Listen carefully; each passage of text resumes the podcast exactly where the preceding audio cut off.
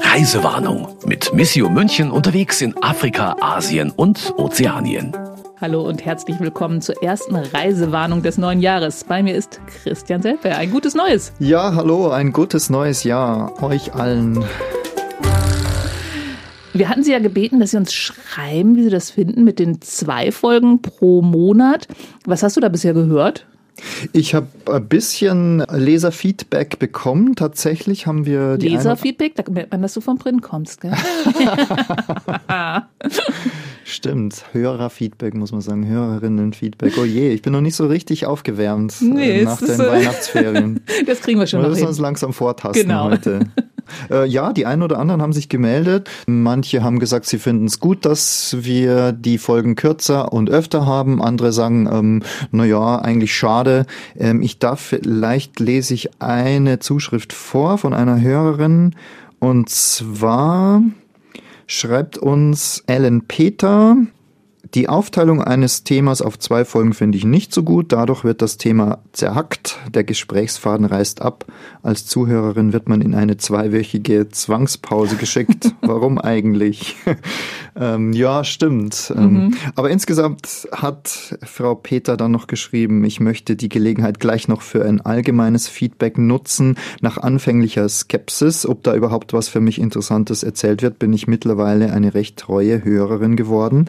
Der Podcast Podcast hat mir das Leben der Menschen in den Projektgebieten von Missio sehr viel lebendiger gemacht. Vielen Dank für die Zuschrift. Das, das ist ja nett. Ja. Ja. Ja, ich habe jetzt gehört halt von Leuten, die unseren Podcast hören und die sagen, naja, die Hemmschwelle, so ein Teil anzuklicken, wenn es eine Stunde lang ist, ist schon ein bisschen höher, als wenn es irgendwie dreißig Minuten lang ist. Und außerdem hat man ja so zweimal was davon. Natürlich kann man auch einfach auf Pause gehen. Also ich würde sagen, wir sind unentschlossen. Ja, ich finde auch, wichtiger ist der Inhalt. Wir machen einfach möglichst spannend und dann äh, hoffen wir drauf, dass Sie und ihr alle einfach dran bleibt, egal wie lang es ist. Wir müssen einen guten Cliffhanger produzieren. Ja, es gibt ja auch Podcast-Folgen, die sieben Stunden dauern. Günther Jauch hat letztens eine Podcast-Folge mit der Zeit gemacht. Und so hast weit du sind sie wir gehört? Noch nicht. Ich habe die wirklich ganz angehört. Nein, komm. Ja. Hast nicht, an ein, zu tun. Nicht an einem Stück, glaube ich. Ja, ja, ja. Also es gibt echt ein, ein Für und Wider. Okay. Wir haben noch weitere äh, Leser und oh, okay. Hörerzuschriften, würde ich schon so nennen. Ja, toll. Ja, zu der Togo Folge, die wir gemacht haben, die beiden Folgen Reisewarnung Togo, mhm. Da hatte zum Beispiel... Sag nochmal zwei Stichworte daraus oder deine Stichworte daraus. Togo warst du, gell? Ja, da hatten wir ja, ähm, die eine Folge ging vor allem über das Markttreiben am Grand Marché von Lomé, genau, über die genau. Marktfrauen und ihre Kinder, die Stoffhändlerinnen, äh, Mama Benz, die dort genau. reich werden. Ähm, und dazu hatte uns eine frühere Kollegin von Missio geschrieben, Hertha Stiegler, die grüße ich hier an dieser Stelle auch ganz gerne, ähm, denn sie hat sich gemeldet, äh, samstagabends, spätabends äh, per WhatsApp geschrieben, sie hört gerade die Podcast Folge und Hertha Stiegler ist sehr engagiert in Patenschaftsarbeit mit äh, Togo. Da hatten wir ja auch kurz in der Folge drüber gesprochen, mhm. ähm, dass da in einem armen Viertel der Hauptstadt äh, eine Schule gibt. Und, äh, Ach, eine diese Kirche. Geschichte in, mit Haar war ja, das, Ja, ganz ne? genau. Mhm. Und äh, ich glaube, sie hat sich gefreut, dass wir auch äh, das so ein bisschen thematisiert hatten und äh, ich hoffe, sie hat es weitererzählt. Das kann ich ja auch allen Leuten nur empfehlen, wenn die Folgen euch gefallen, dann sagt's weiter. Genau, per E-Mail. Ja, und man kann, äh, je nachdem, wo ihr die Folgen hört, bei in einer App wie Spotify zum Beispiel oder Deezer, kann man die Folgen dann auch immer teilen, per WhatsApp einfach weiterschicken an den Freundeskreis und äh, empfehlen, dass sie mal reinhören. Das würde uns helfen und freuen. Das hat zum Beispiel auch Jan-Christoph Gockel äh, gemacht, der Regisseur von den Kammerspielen. Mhm. Auch darüber hatten wir bei der Togo-Folge gesprochen, über genau. die Kolonialgeschichte, Franz-Josef Strauß in Afrika. Und äh, ich hatte ja auch erwähnt, dass es da ein Theaterprojekt an den Münchner Kammerspielen gibt. Mhm. Hatte ihm dann auch Bescheid gegeben, dass wir die Podcast-Folge gemacht haben. Und ähm, er hat sich gerade auf dem Weg nach Togo Ach. wieder gemeldet, weil er ähm, eine weitere Reise nach Westafrika machen konnte. Und ja, hat sich bedankt und auch gesagt, er macht ein bisschen Werbung für unsere Reisewarnung. Sehr schön, sehr schön. Haben wir auch für ihn gemacht. Ja, würde ich sagen. Eine Hand wäscht die andere, wie es schon in der ja. Geschichte mit Aber Bayern, bevor wir jetzt Afrika irgendwie war. Nur noch überlegen, wer, wo, wie wir Werbung für uns ja. machen, machen wir doch einfach mal eine neue Folge. Gute Idee. Weil Gute du warst Idee. unterwegs im, jetzt muss man schon wieder sagen, letzten Jahr. Oh ja, richtig. Äh, im Mai zwanzig einundzwanzig. Ja, aha. Schon wieder ein halbes Jahr, mehr als ein halbes Jahr vergangen. An der Elfenbeinküste. Ja. Dazu habe ich auch wieder Bilder, aber du hast drei Stichworte. Ja, meine drei Stichworte zur Elfenbeinküste sind Schokolade, mm. schöne Gebäude und ein drittes Stichwort ist musikalisch die Musik von Alpha Blondy. Okay. Schokolade. Fangen wir doch damit an. Gerne. Als alter Schokoholic. Ja, gerade jetzt äh, nach Weihnachten, nachdem alle wohl... Sollte ich eigentlich nicht darüber na, nachdenken ja. nur, oder vielleicht nur drüber reden. Ich na, hoffe, super. Ihr habt alle Schoko-Nikoläuse und alle Plätzchen, alle Lebkuchen mhm. verspeist. Mhm. Und wenn noch ein paar übrig sind, äh, genießt sie noch ein bisschen und dann greifen die Vorsätze für das neue Jahr. Weihnachtskalorien zählen nicht. Ja, finde ich auch. Das genau. muss man schon... genießen. Aber das ist das Interessante, dass die Elfenbeinküste neben Ghana äh, der größte Kakao-Exporteur der Welt ist. Bevor wir da ins Detail gehen, sollen wir mal ein paar Länderinfos loswerden? Ja, gerne. Gleich zum Einstieg mal. Die Elfenbeinküste ist ein westafrikanisches Land und hat Sandstrände, vielfältige Landschaften und die größte Basilika der Welt. Die Fläche des Landes entspricht ungefähr der von Deutschland. Allerdings leben dort nur ca. fünfundzwanzig Millionen Einwohner. Die Hauptstadt heißt Yamoussoukro und hat etwa zweihundertfünfzigtausend Einwohner. Die größte Stadt heißt Abidjan und hat ca. zwei Komma vier Millionen Einwohner. Das Klima des Landes ist zweigeteilt. Im Norden regnet es fast das ganze Jahr über, im Süden wechseln sich Trocken- und Regenzeiten ab.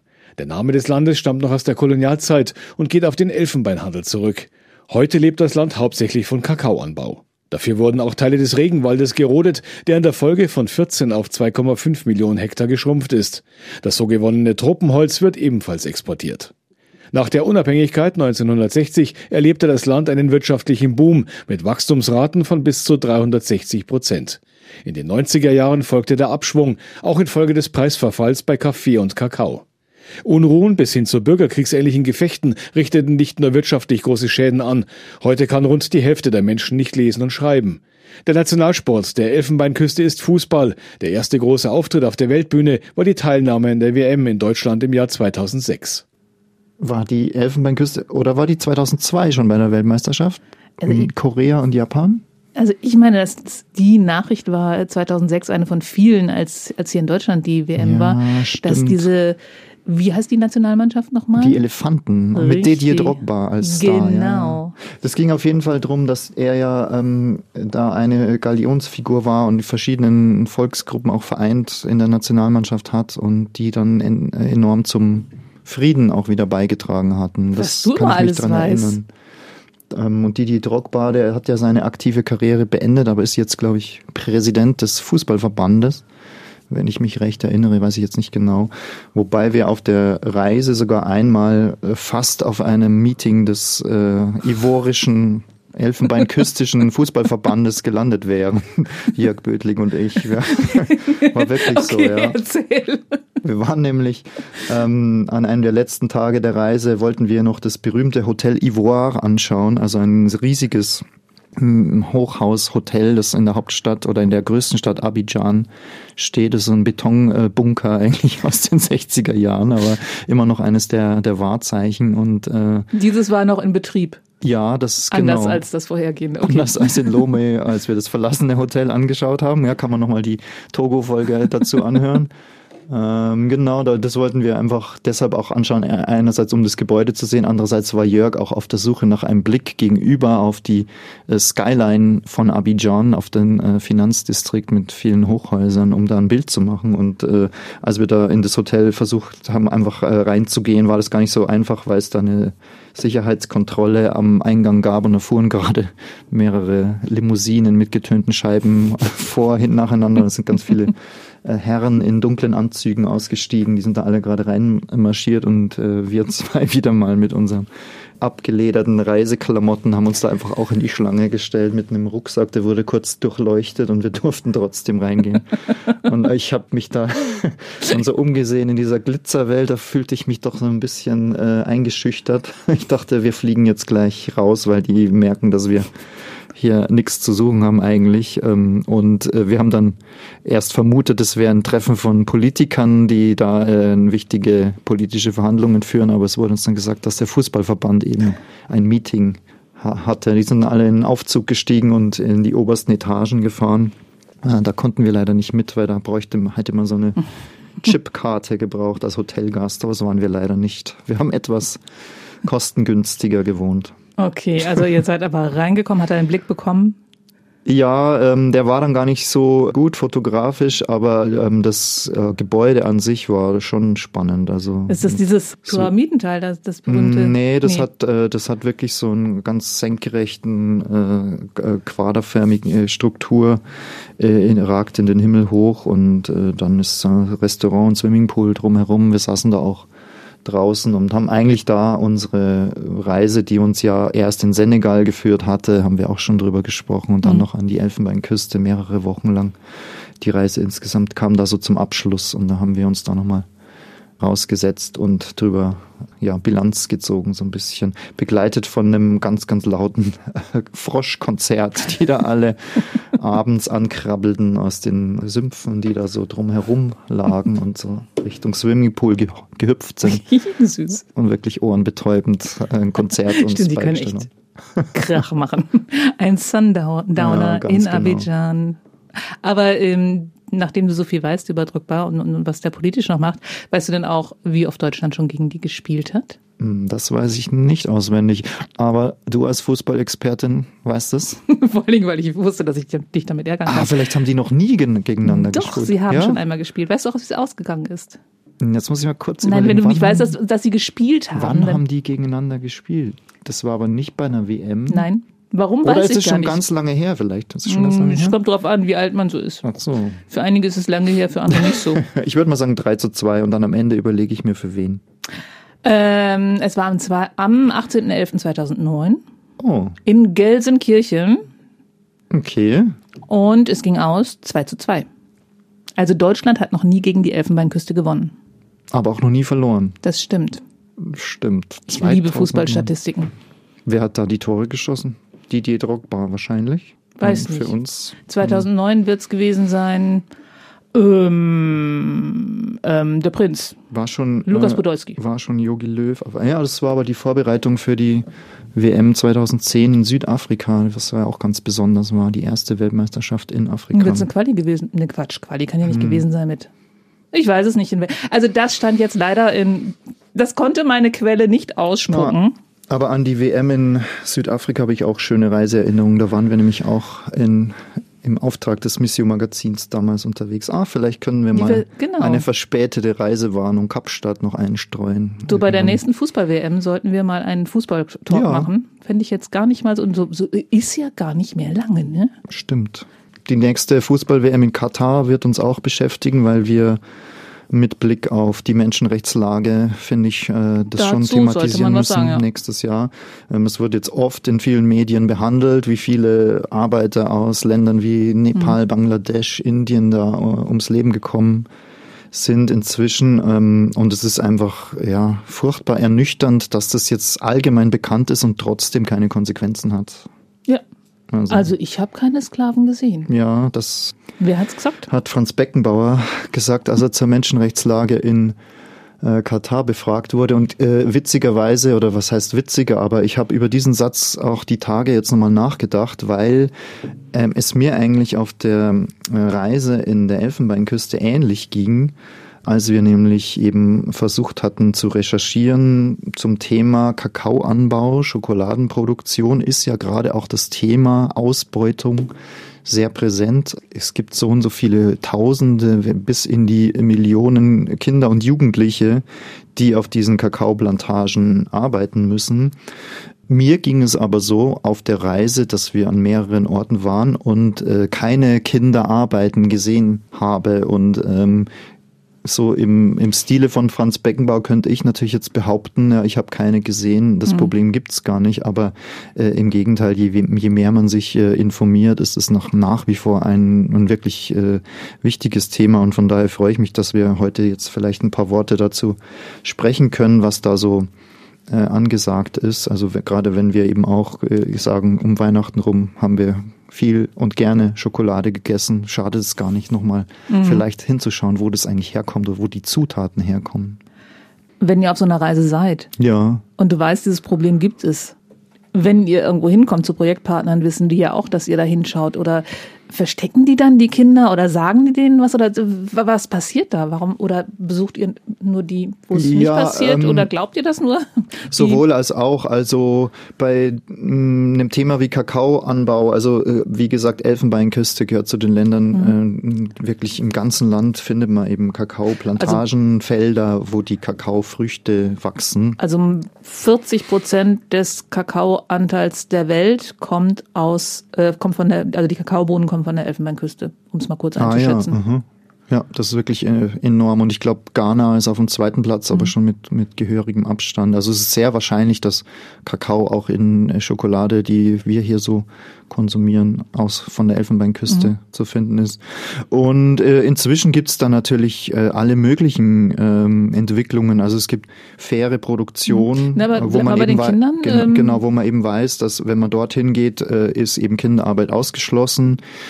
Es gibt aber genauso auch Gebiete, in denen viele Menschen bei der Ernte arbeiten, wo sehr viele Kinder und Jugendliche, gerade auch aus den Nachbarländern, immer noch als Erntehelfer eingesetzt werden. Also Jugendliche von Burkina Faso zum Beispiel, die in die Elfenbeinküste gehen oder geschickt werden und dort anheuern als billige Arbeitskräfte. Da gibt's auch... Aber du hast gerade sowas gesagt wie Kindersklaven. Ja. Das ist echt schon nochmal eine andere Nummer, ja, als Leute, die bei sich zu Hause kein Geld verdienen können und dann halt ins Nachbarland gehen. Ja, das stimmt. Ähm, wobei die dort nicht als Kindersklaven bezeichnet würden oder sich bezeichnen Woher würden. Woher kommt der sondern, Begriff dann? Sondern eben, das ist einfach eine reine ähm, Entwicklung halt, ja, ich suche Arbeit oder meine Familie entscheidet, dass, mhm. äh, dass sie Geld brauchen und dass sie eben dann denken oder die Nachricht haben, dass dort, ähm, dass dort eben Arbeit zu finden ist, und dann gibt es Vermittler, die die Leute dorthin vermitteln und äh, als Erntehelfer zum Beispiel einsetzen. Du kannst es halt einfach nicht benennen, weil du auch keine Chance hattest, das auf der Recherche zu überprüfen, oder? Ja, also ich, ich muss vielleicht dazu sagen, dass unser Fokus auch ein bisschen anderer war auf der Reise, Reportage zum Thema äh, Kakao, weil nämlich es mir so ging in der Vorbereitung, wenn man sich eben zum Thema Kakaoanbau, Schokoladenproduktion Gedanken macht, findet man relativ viele Berichte, ähnlich wie ich es gerade gesagt habe, zum Thema Katar, dass es da diese Ausbeutung gibt. Das wurde schon oft berichtet und trotzdem hat es irgendwie äh, keine Ke- Konsequenz. Deshalb hatten wir uns Gedanken gemacht, ob man dieses Thema nicht mal von einer anderen Seite her äh, beleuchten kann. Ähm, gibt es denn nicht andere Entwicklungen, die da äh, das von der anderen Seite eben ankurbeln?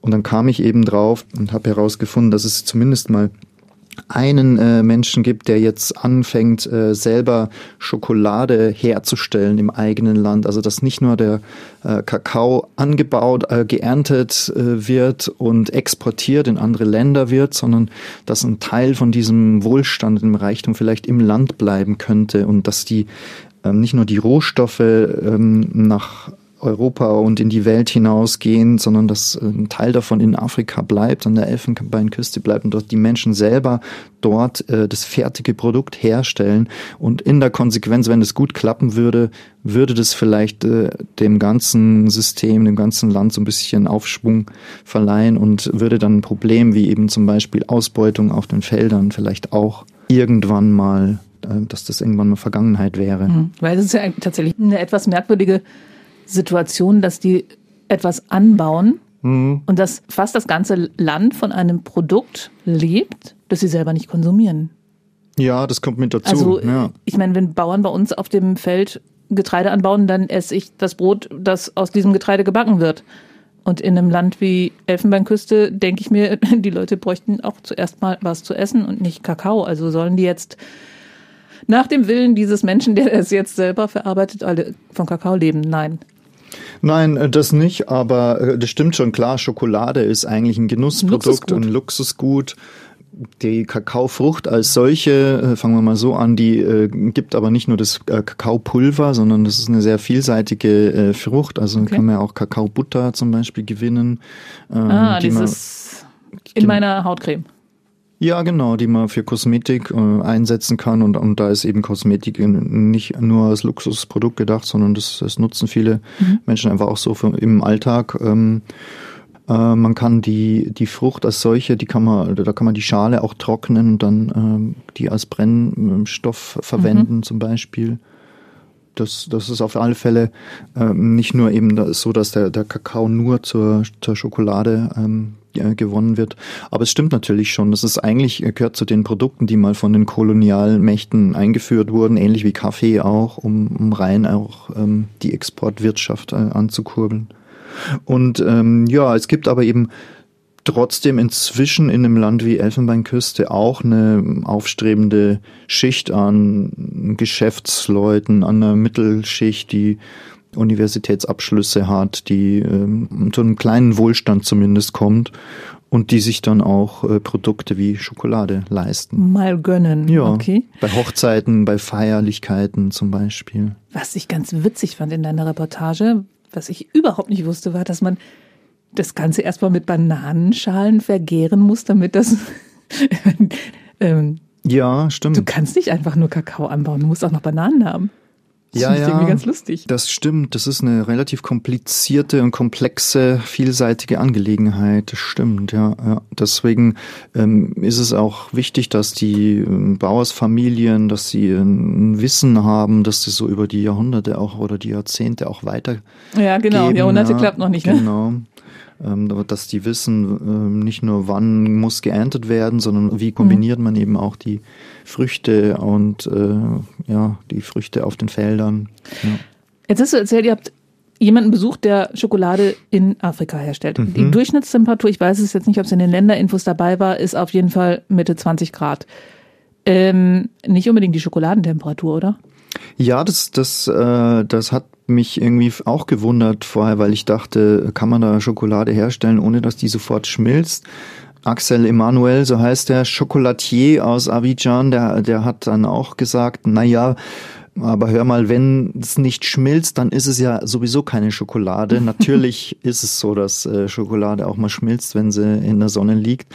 Ähm, trotzdem schmilzt vor allem die Schokolade, die wir hier so bei uns kennen, wo so viel Wasser und, und Milch auch drin ist. Aber je höher der Kakaoanteil ja ist, umso robuster oder mhm. fester bleibt die, die Schokolade auch. Und er hat uns ja gezeigt, wie äh, Schokolade in Handarbeit auch entstehen kann und uns am Ende dann auch einige Tafeln geschenkt. Die hatte ich dann mindestens noch, ich glaube, eine ganze Woche auf der Reise dabei. So lange hält Schokolade bei dir, echt? Einen Teil haben wir schon gegessen gleich, das stimmt.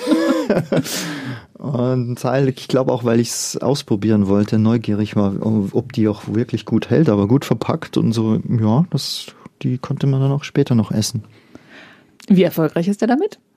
Das ist äh, ein Start-up-Unternehmen, das sich wirklich ganz gut entwickelt. Die haben eine Vertriebsstruktur äh, mit Partnern in Frankreich, ähm, sodass die äh, ganz Europa beliefern, ähm, dass die aber auch Bestellungen aus U S A zum Beispiel annehmen. Das war ja gerade der Fall, als wir dort waren, dass da eine Bestellung äh, reinkam und er uns dann erklärt hat, ähm, da ist eine Familie, die ursprünglich aus der Elfenbeinküste kam, die ausgewandert ist nach U S A und dort zu Reichtum gekommen ist und die dann zu einem bestimmten Anlass, ich weiß jetzt nicht mehr genau, war es ein Geburtstag oder äh, eine Hochzeit, wollten sie aus der alten Heimat Schokolade haben und haben die sich da bestellt bei ihm. Also das war sicherlich dann eine relativ wohlhabende Familie, die sich da mhm. dieses äh, Luxusprodukt aus Afrika gegönnt und sich hat liefern lassen. Ich wollte gerade sagen, so irgendwie aus alter Tradition kann es ja nicht sein, weil man traditionell an der Elfenbeinküste keine Schokolade isst. Ja, wahrscheinlich. Sondern einfach aber, ja so als, hm, das gönne ich mir mal. Ja, aber so, so entwickeln sich die Dinge ja, eben genau. auch. Ja, genau. Abgesehen davon, dass sie jetzt auch wirklich die Schokolade verkaufen an Menschen im Land und auch im Ausland und eine wirklich wahrscheinlich hochwertige Qualität produzieren, hat er aber auch den Menschen beigebracht, dass man den Rohstoff ein bisschen veredeln kann und damit schon mal höhere Preise erzielen kann, weil, was bekommt man so normalerweise für Kakaobohnen pro Kilo? Das war, glaube ich, in Franc gerechnet. Ja, also... Und ich dachte erst, das wären französische Francs. Westafrikanische äh, Francs, aber umgerechnet äh, ist es, glaube ich, so, dass es ja eigentlich nur um äh, einen Euro rum mhm, genau. ist. Genau, du hattest irgendwas geschrieben von zweihundert, dreihundert Francs und ich dachte erst so... Oh ja. Ja, klingt auf den ersten Blick gar nicht so mhm, wenig. Dann, ja. Nee, ist ein Euro. Okay. Ja.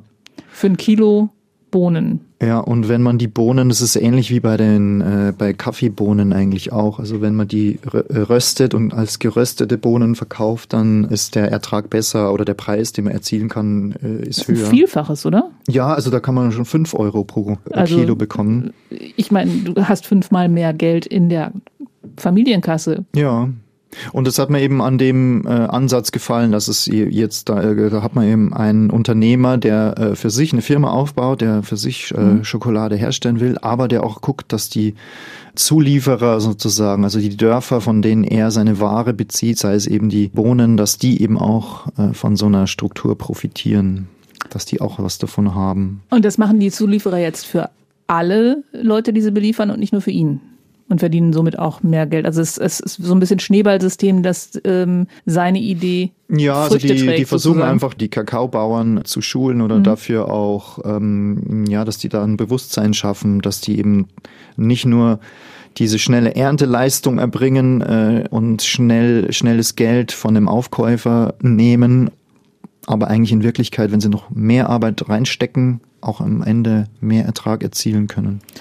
Jetzt beliefern die wahrscheinlich auch die großen Kakaohersteller, äh, Schokoladenhersteller. Also die Milka wird ja auch nicht in Allgäu angebaut. Das stimmt, ja. Ähm, was sagen denn die dazu? Wenn jetzt plötzlich die Kakaobauern mehr Geld nehmen, weil sie jetzt geröstete Bohnen verkaufen? Also äh, man muss vielleicht sagen, dass, dass ja die größeren Konzerne, die können wir jetzt mal teilweise vielleicht auch nennen, äh, Nestlé, äh, Milka ist auch Teil eines Konzerns, ne? Dann gibt's äh, diese Jakob Süchar in der, in der Schweiz, Lindt, äh, wie auch immer, mhm. ähm, die werden gerne natürlich oder sind, sind jahrelang auch so als die bösen Genau, also Akteure, immer wenn es um Menschenrechte geht, fällt der Name Nestlé eigentlich. Ja, genau, und so pauschal kann man das nicht mehr sagen, finde okay. ich, weil, weil dort schon auch ein Bewusstsein entstanden ist in vielen äh, Unternehmen und Konzernen, dass man eben nicht einfach nur, ähm, ja, die, wie ich gesagt habe, die Rohstoffe rausziehen kann aus einem Land und äh, die Menschen dort sich selber äh, überlässt. Also es gibt schon ähm, Initiativen, Bündnisse für fairen Handel, dass auch äh, Geld wieder zurückfließt oder dass ein Teil ähm, des Ertrages wirklich auch bei den Erzeugern bleibt. Ähm, es ist trotzdem natürlich weiterhin eine Aufgabe, das auch äh, sicherzustellen, dass das auch wirklich nachhaltig alles ist, dass das nicht nur Imagepflege ist, sondern dass das auch, da muss man schon äh, auch weiterhin genau hinschauen. Wer? Ihr. Ihr als Hilfswerk. Unter anderem. Ja, zum Beispiel. Es gibt aber auch ähm, eines, was ich in der Reportage auch zitiert habe, das Südwind-Institut mhm. in Köln oder Bonn, glaube ich, die schon seit Jahren äh, auch ganz genau analysieren, äh, welche äh, Strukturen, welche Entwicklungen gibt es da im, im Kaffeeanbau, im Kakaohandel weltweit. Äh, und von denen gibt es zum Beispiel eben die belegte Information, dass immer noch um die zwei Millionen Kinder auf den Kakaoplantagen der Elfenbeinküste und Ghana arbeiten. Und das meinte ich eben vorher. Also nur weil ich in ein paar Tagen Reise mhm. jetzt das und das gesehen habe und das andere nicht. Wissenschaftlich nach wie vor ist es belegt, dass diese Problematiken immer noch ähm, da sind. Und ähm, wenn wir eben sagen, was, welche Rolle haben da die äh, Konzerne, die ähm, versuchen zum Teil eben auch, einen Teil der Produktion inzwischen in, in den Ländern selber zu organisieren. Es gibt zum Beispiel eine Schokoladenfabrik inzwischen, die erste in Abidjan von dem französischen Konzern Semois, glaube ich heißt er, ich weiß nicht, ob ich es richtig ausspreche, weil die eigentliche Schokolade, die Markennamen, die Produkte, die man nachher kauft, die heißen ja dann oft anders mhm. und da steckt ein Konzern dahinter. Aber du weißt jetzt nicht, wer dahinter steckt. Cemoi, die soll man also C E M O I, aber, genau, ähm, das wie dann die, die Schokolade am Ende heißt? Äh, nee, müsste man nachschauen, welches äh, Produkt von denen kommt, ob das, das die, der, der Mars-Riegel kommt aus U S A, dann gibt's die ähm, äh, wie heißen die? Ich muss auch hier auf meinen mm. Zettel schauen. Also, Mo- Ferrero, Mon- Mondelez, Mondelez, äh, was ah, weiß ah, ich. Genau, ähm, genau, gab es ganz, ganz viele. Die Milka kommt auch her. Wir sollten vielleicht jeden äh, Konzern jetzt anschreiben, dass wir vielleicht Werbung für die genau. jetzt schon gemacht haben. Mit dem Motto, ihr seid ja gar nicht so schlimm, wie ihr schon mal wart. Ja, genau. Vielen ähm, Dank dafür. Nein, aber ganz ernsthaft, muss man doch mal sagen. Muss, ja, also wie gesagt, ich, ich finde schon, äh, dass, das muss man anerkennen. Und dennoch gibt's natürlich weiterhin diese ungerechten Weltmarktstrukturen, die, die immer noch sicherstellen, dass der größte Reichtum bei börsennotierten Konzernen und letztlich in den reichen Ländern bleibt. Das ist weiterhin ein großes Problem. Aber ich will dennoch anerkennen, dass es so eine Art Entwicklung ist, zumindest in Gang gekommen, oder auch ein Bewusstsein. Das versuchen wir eben mit Reportagen wie, wie der auch so ein bisschen immer wieder zu erreichen. Also es war, ja. wie gesagt, es wurde also immer schon mal berichtet. Also für die ersten Schritte einfach mal loben, aber die, bitte auch weitergehen. Ja, ganz genau. Und dass es eben auch mutige Initiativen gibt, wie jetzt hier zum Beispiel ein Unternehmer, der da in die Richtung geht und natürlich auch ein Unternehmer ist, der Geld verdienen möchte und auch aufs äh, Geld schauen muss, auf die Wirtschaft schauen muss mhm. und aber eben versucht, dass es im Land vorwärts geht. Wie heißt die Schokolade, die er produziert? Die ist dann, äh, hat das, das Label Chocolatier Ivoirien, also der äh, Schokoladenmacher von der Elfenbeinküste. Das ist so dieses Label, was dann draufsteht. Und dann ist die, sind die Tafeln ganz schön äh, mit so afrikanischen Mustern, so ähnlich wie wir sie bei den togolesischen Stoffen auch, auch kennen. Genau. Ich habe ja auch hier noch, man kann es ja leider jetzt im Radio und im Podcast nicht sehen, ich habe so eine kleine quadratische Schokoladentafel noch dabei. Mhm. Die äh, schwarz, achtzig Prozent. Mit dem äh, Kakao von Herrn Ambroisen Co. produziert ist, den wir auch besucht haben, der eine eigene Kakaoplantage hat, die, und dessen Kakao ist äh, mit einem internationalen Preis auch ausgezeichnet worden, gehört zu den weltbesten Kakaoproduzenten wohl, und äh, mit dem Herrn Co. zusammen entsteht diese spezielle Schokolade. Aber ich habe die hier so als äh, Reisesouvenir mir aufbewahrt und deswegen äh, noch nicht gegessen. Aber ja. Ich weiß nicht, ob wir sie am Ende der Sendung vielleicht probieren sollten. Also, wir denken noch mal drüber nach. Sie sieht schon sehr verführerisch aus. Ähm, aber bei der Gelegenheit übrigens, also wir, wir machen nicht nur Werbung für die großen Konzerne und für den einen Schokolatier. Es gibt die eine oder andere Initiative auch von Deutschland aus, die in dieselbe Richtung geht. Zum Beispiel hier in München ist ein äh, junges Unternehmen, Fair Afrique heißt mhm. deren Schokolade, die äh, in Ghana hergestellt wird. Die haben dort eben auch äh, eine eigene Fabrik inzwischen aufgebaut. Ich weiß nicht, wie groß, aber es sind junge Unternehmer, ich glaube sogar Studenten waren es ursprünglich hier aus München, die das angefangen haben. Und die kann man hier in Münchner Bioläden auch erwerben. Okay. Habe ich schon probiert, auch im Missio-Shop übrigens erhältlich. Schmeckt sehr, sehr gut. Weil ich habe nämlich nachgeschaut im Missio-Shop. Ja. Die Schokolade von der Elfenbeinküste habt ihr nicht im Sortiment. Genau, wir haben die Fair Afrique aus Ghana. Okay. Ja. Ist das eine politische Entscheidung oder war es einfach so?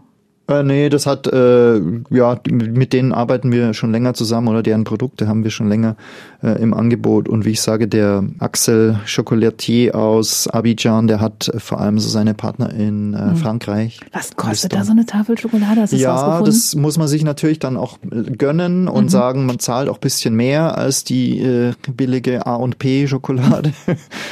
um äh, noch die, eine Firma zu die eigene, die Eigenmarke aus dem Supermarkt. Ähm, da muss man schon mal sechs oder sieben Euro für Aha. eine Tafel. Die Fair Afrique gibt es auch so für vier.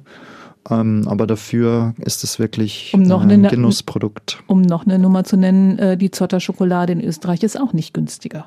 Ja, genau. Aber und die, die hat ja auch die, faire Handelsbedingungen ja. und Feinschmecker. Und ich weiß nicht, ob sie mit Bananenschalen arbeiten. Ja, ähm, aber das hat ja unser neuer Landwirtschaftsminister Cem Özdemir jetzt auch als Diskussion angestoßen. Das wird äh, ein Thema bleiben. Ne? Leistet man sich gut produzierte Lebensmittel, die kosten dann mehr, kann sich das auch wirklich jeder leisten?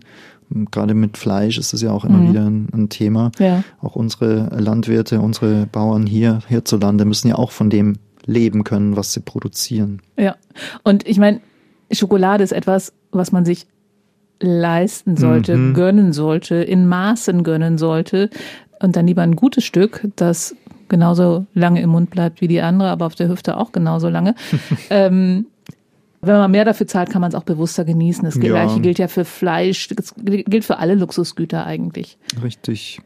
Und äh, eben interessanterweise ist äh, Schokolade tatsächlich Luxus und Genuss, aber eben Kakaoanbau ist wirklich das Alltagsgeschäft ja. für ganz viele Menschen, gerade in Westafrika eben auch. Und eben nicht traditionell, weil die selbst nicht davon leben. Das ist irgendwie das ganz, ganz Merkwürdige. Mhm. Da, gut, traditionell ist Autoindustrie hier auch nicht. Ja, ja, ja. Das ist genauso lang. Und was aber eben das wirklich äh, einerseits als Thema interessant macht, äh, andererseits aber auch wirklich auch kompliziert, weil sehr viele Faktoren mit reinspielen. Also das Thema fairer Handel haben wir gerade, das Thema äh, Kinderarbeit, Jugendliche, mhm. die ausgebeutet werden. Genauso aber, wie es wie es schon angeklungen ist in den Länderinfos, denke ich, dass eben auch sehr viele Flächen verbraucht werden für Plantagen, dass eben tropische Hölzer, die dort wirklich seit Jahrhunderten wachsen, dass Bäume äh, verschwinden, äh, abgeholzt werden, teuer auch verkauft mhm. werden, gerade auch von äh, chinesischen Händlern und auf diesen Flächen dann ähm, ja ertragreiche Produkte wie eben äh, Kakao gepflanzt und geerntet werden sollen. Ich also da spielt sehr viel zusammen, ähm, wo man eben auch immer äh, ja genau hinschauen ja. muss. Und ein Problem ergibt oft das nächste. Es gibt dann oft äh, nicht eine Masterlösung für alles auf einmal. Deswegen hat ja auch äh, Afrika in vielen Bereichen immer noch diese Schwierigkeiten, gerade was Armut und so weiter angeht. Also Kinder, die auf den Feldern arbeiten, gehen auch nicht zur Schule und das Problem setzt sich fort. Ja, ganz genau. Ich habe gerade nochmal geschaut nach dieser Zahl, also mit den Tropenhölzern. Mhm. Der Regenwald ist von vierzehn auf zwei Komma fünf Millionen Hektar geschrumpft. Mhm. Das ist also pro Rechnung, also ein, ein, ein Bruchteil auf jeden Fall, ja. der noch da ist. Und das haben wir dort vor Ort auch wirklich gesehen, sei es auf den Straßen, Lastwägen, die äh, geschlagenes Holz also mhm. äh, transportieren Richtung Hafen wahrscheinlich oder irgendwo anders hin zum Weiterverarbeiten. Und auch wunderbare Bäume, die noch standen, aber äh, wo man schon gesehen hat, da steht jetzt nur noch ein Baum oder zwei, die ragen da in den Himmel mhm. und, und man stellt sich dann so vor, dass früher wahrscheinlich da nicht nur ein Baum stand, sondern so und so viele. Auch die Menschen dort, die wir da in dem einen Dorf getroffen haben, haben uns das erzählt, dass das oftmals auch passiert, dass über Nacht einfach ein Baum gefällt ist, dass die morgens da wieder hingehen und sehen, oh, der Baum ist nicht mehr da oder wurde umgeschnitten. Und also es gibt da wohl eben organisierte Strukturen, also Gruppen von, ja, wie, wie soll man das nennen? Wilderern, Baumwilderern? Es ist letztlich ist so, nicht? Ja. Weil ich habe jetzt gerade überlegt, ich müssen noch irgendjemandem, also ich meine, wenn ich morgens an irgendeiner Straße vorbeifahre und da fehlt ein Baum, dann hat irgendeine Stadtverwaltung beschlossen, mhm. dass der da weg muss. Da ja. wohl offenbar nicht die Stadtverwaltung. Nee, also traditionell äh, war das ja auch, war das auch so, gerade in den siebziger Jahren, als die Elfenbeinküste unabhängig war und sich entwickelt hat, war auch das erlaubt, dass ähm, man Flächen rodet und dort Felder schafft und Anbau betreibt. Mhm. Inzwischen ist eben der Handel mit tropischem Holz noch viel stärker organisiert. Auch mafiöse Strukturen sind da am Werk. Das hatten wir da im, im Senegal auch schon gesehen und äh, versucht, so ein bisschen Einblick zu bekommen. Aber das ist sehr äh, undurchsichtig, das Geschäft. Aber da gibt es wohl Vernetzungen mit Asien, mit äh, chinesischen Händlern, wie gesagt. Ähm, fließt wohl auch sehr viel Geld, auch in durchaus korrupte äh, Staatskassen und äh, ja. Löst so ein bisschen die, den Elfenbeinhandel ab?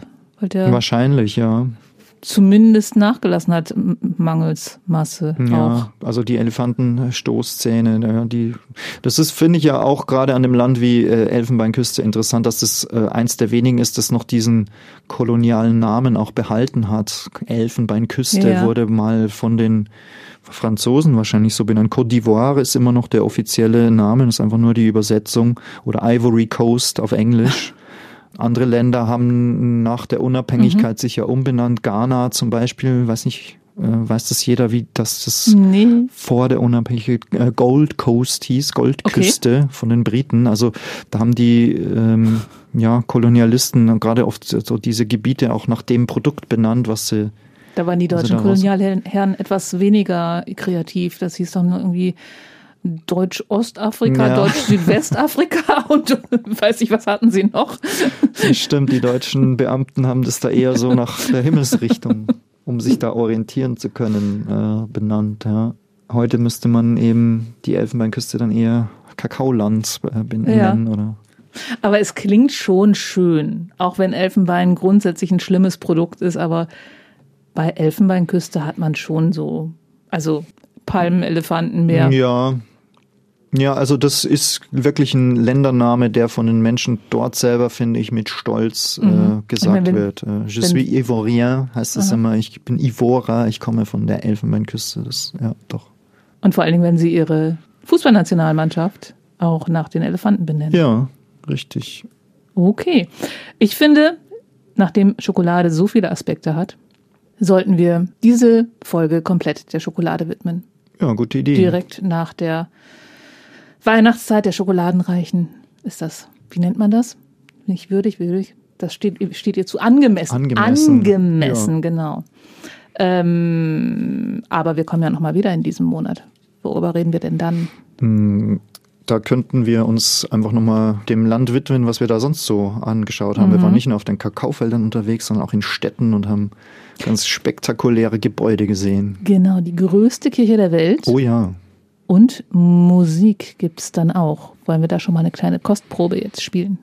Gute Idee. Wer kennt Alpha Blondy? Niemand außer dir.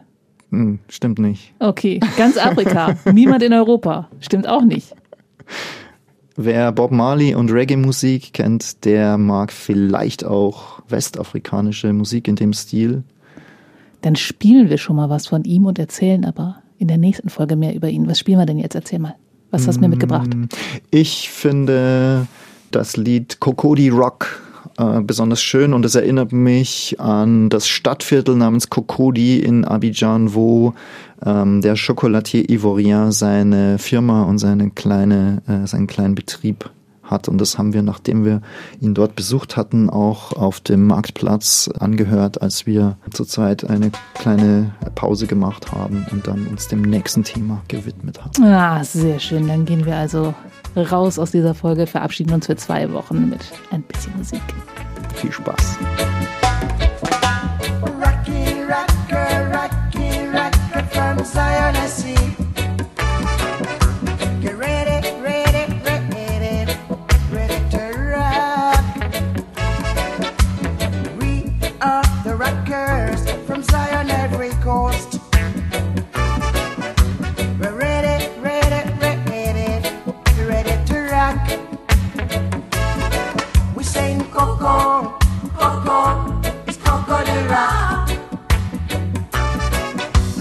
Coco, Coco,